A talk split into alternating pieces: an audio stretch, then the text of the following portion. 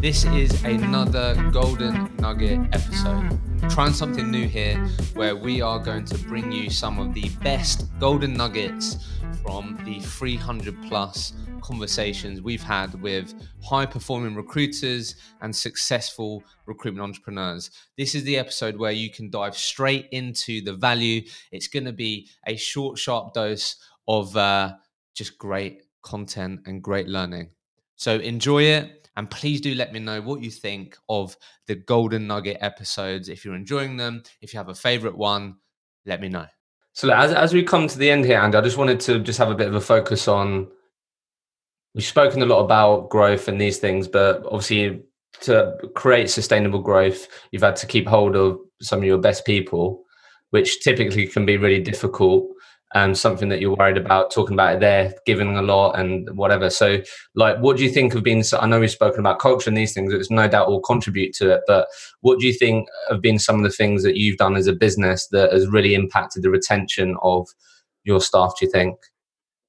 Um, I think we, we've we've won quite a lot of awards in the last couple of years for sort of best recruitment company to work for. We were number one on the Sunday Times um, best companies as a recruitment business, and a lot of it, a lot of people sort of take to that. I was talking to a, friend of mine, as a recruitment leader, last week, and he he's very cynical about all that kind of stuff. And, I, and my response is that again, that's something you get as as um, as, as a spin off from what you what you're doing to help you with that retention and all the rest of it. If you do those things just for the sake of having a gong on your wall, people see through that pretty quickly.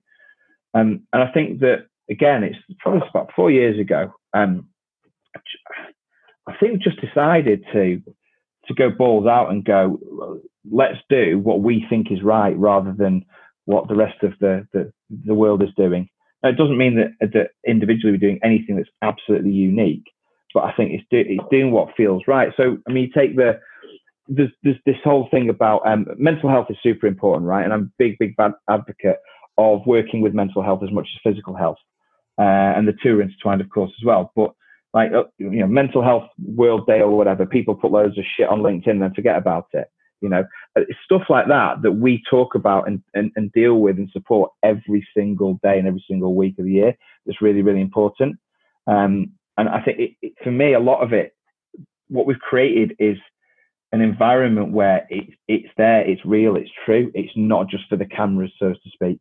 Yeah. Um, you know, we've got we employ a psychologist, Hannah, who's who's an amazing lady, um, who um, comes in and does group sessions on on mindfulness and resilience, but also um, we pay for individual sessions, and you know it's it's it, it's a hundred odd quid a pop, right? And, and, there are numerous people that we pay for a, a, weekly basis for people that are struggling with a variety of different things.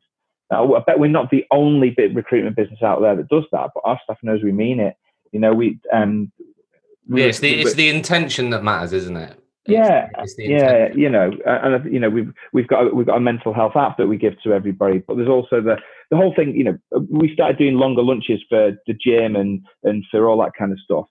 Uh, and people go, "Do I have to work sort of half an hour later tonight because I've gone?" lunch?" I was like, "No, no, no, just just take it, use it."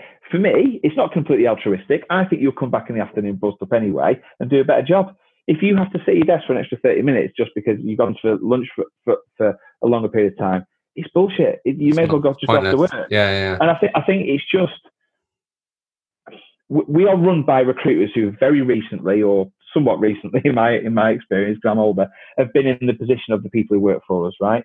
And I think it, it's it's remembering what, how you felt, what you thought, you know, when you're a kid and, and you say to your mum and dad, when I'm a parent, I'm not going to be like you. I hate your mum and dad. Yeah. and then you become a parent, you go, oh my God, I'm my dad, right? Because what they were doing was the right thing to do. The key is to try it is is that communication so they know you're doing it for the right reasons. And that, that comes from mental health, from physical health, from rewarding people, from you know, it's little things that, that we that we do. You know, our um, all of our social stuff. We have a social committee. I give them a budget, they do it. So it's not what Andy and the director. Well, Andy, yeah, yeah, yeah, I like that. Our, our, charity committee is decided it's decided for and run by the individuals, so that you know uh, this this isn't a wishy washy community, uh, you know, cooperative community or anything. but it's, it's having people know that their decisions and how they feel will have a direct effect on their environment.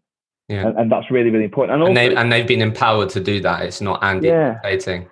Yeah, and it, it, is listening to changes. And then, you know, when I first started in recruitment, it, it was all about the money, right? It was big fat uh, knots in your tie and that kind of stuff. Now, people cherish more than anything else time. Time that you know, it's, a, it's been a bit. It's the most important commodity we have. So, uh, you know, give you an example. Every single month, we run an incentive for teams, so they all get it or none of them get it. The earlier finishes the, the, the following month. So we're we're clocking off at one o'clock today, as we're doing every Friday this month, because the teams hit all the targets in June because some of them, and in fact most of them, would probably prefer that over an X amount of hundred pounds bonus, which they get anyway in the commission. And it's listening and learning to what is becoming more important to them because generation by generation, although a lot of them will feel the way you felt when you were doing the job, what means to them, what matters to them is different. You know, different. Um, we, we, we've we've addressed the, the, the diversity and equality thing an awful lot um, recently, and had a good look at ourselves as far as that's concerned as well, um, because it's a it's an important topic to the people that work for us. And we, we, we kind of thought we were doing well enough by by having a DNI policy and saying we don't employ dickheads and we don't let bullying happen. But as the CEO of the business, I, I, I, I looked at myself and went, when was the last time, Andy, you actually looked at your equality policy properly? And it was probably because I was filling out a tender, right?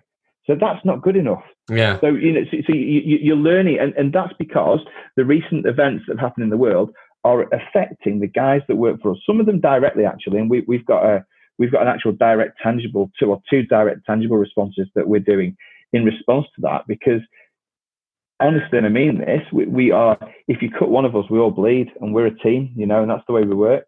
Um, and it's important that not look, listen, not everybody will agree with every decision we make as a business, right? Of course. It, it, that, that's never going to happen but you've got to listen and you've got to learn and you've got to be open minded you've got to, you've got to realize sometimes that what was always right isn't so right now.